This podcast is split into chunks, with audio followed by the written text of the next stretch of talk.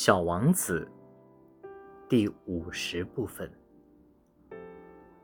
啊，小家伙，小家伙，我喜欢听你这笑声。这正好是我给你的礼物。这就好像水那样。你说的是什么？人们眼里的星星并不都一样。对旅行的人来说，星星是向导。对别的人来说，星星只是些小亮光；对另外一些学者来说，星星就是他们探讨的学问。对我所遇见的那个实业家来说，星星是金钱。但是，所有这些星星都不会说话。你呢？你的那些星星将是任何人都不曾有过的。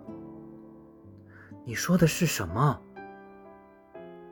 夜晚，当你望着天空的时候，既然我就住在其中一颗星星上，既然我在其中一颗星星上笑着，那么对你来说，就好像所有的星星都在笑。那么，你将看到的星星就是会笑的星星。这时，他又笑了。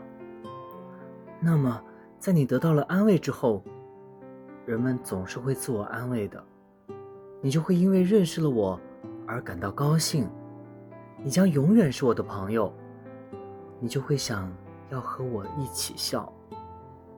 有时，你会为了快乐而不知不觉地打开窗户。你的朋友们会奇怪地看着你，笑着仰望天空。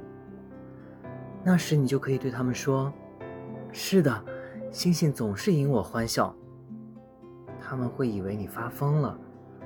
我的恶作剧将使你难堪。这时，他又笑了。这就好像我并没有给你星星，而是给了你一大堆笑出声来的小铃铛。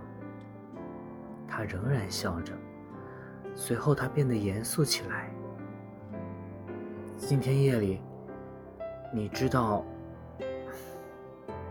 不要来了。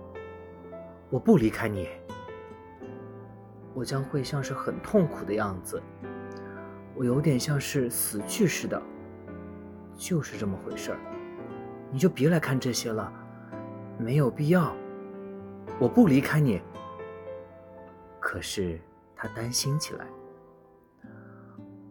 我对你说这些，这也是因为蛇的缘故，别让它咬了你。蛇是很坏的，它随意咬人。